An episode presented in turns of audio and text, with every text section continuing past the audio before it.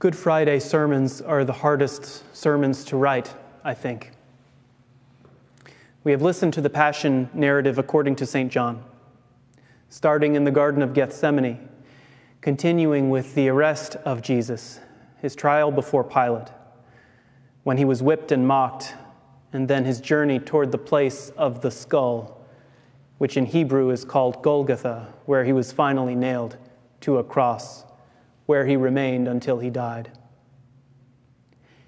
And now that we have heard the full narrative, I wonder why there is a need for a sermon.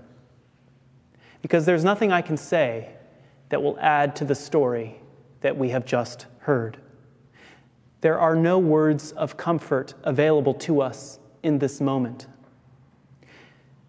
There's sometimes a temptation for preachers to try and explain why exactly it was that Jesus, the Son of God, had to suffer and die the most horrific of deaths so that we might somehow be saved from the consequences of our sins.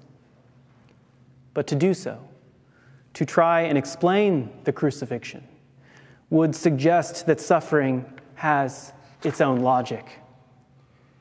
Everything happens for a reason, as the cliche goes the idea that suffering that Jesus went through, and by extension, the suffering that we experience, is ultimately explainable. If only we could see the whole picture, perhaps. The assumption that suffering is ultimately meaningful. We make no such assumption today. It's almost impossible for us to resist the urge to make sense of suffering because we can't bear the thought that it is ultimately senseless. That's why it is so easy to give in to a picture of Good Friday that is even more horrific. The idea that God needs blood, whether ours or someone else's. The idea that God needs a scapegoat, which Jesus was willing to become for our sake a God who uses suffering to balance the books as though solving an equation. But Good Friday is not a day for solving theological equations. It is a day for fixing our eyes upon Jesus, the Savior of the world, to behold Him upon the cross, who went to the depths of human suffering at the hands of His own creation who has become one with us in our suffering, not so that we could understand its meaning, but so that we would know that we are not alone, so that we would know that God is always with us, even in our darkest hour, because God in the flesh knew the suffering of the cross. We are not alone. And Good Friday proves that this is not a vain notion.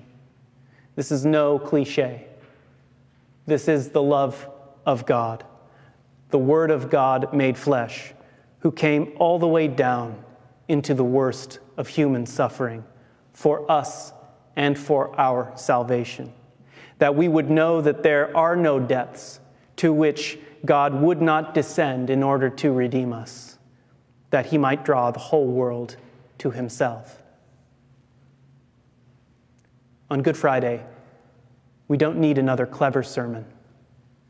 We don't need explanations and rationalizations to be told that we can make sense of suffering. All we need is to watch and pray, to watch and pray, and to behold the Lamb of God who taketh away the sins of the world. There is no greater love than this. There is no greater love. To the Lamb who sits upon the throne, to him be blessing and honor and glory and might forever and ever. Amen.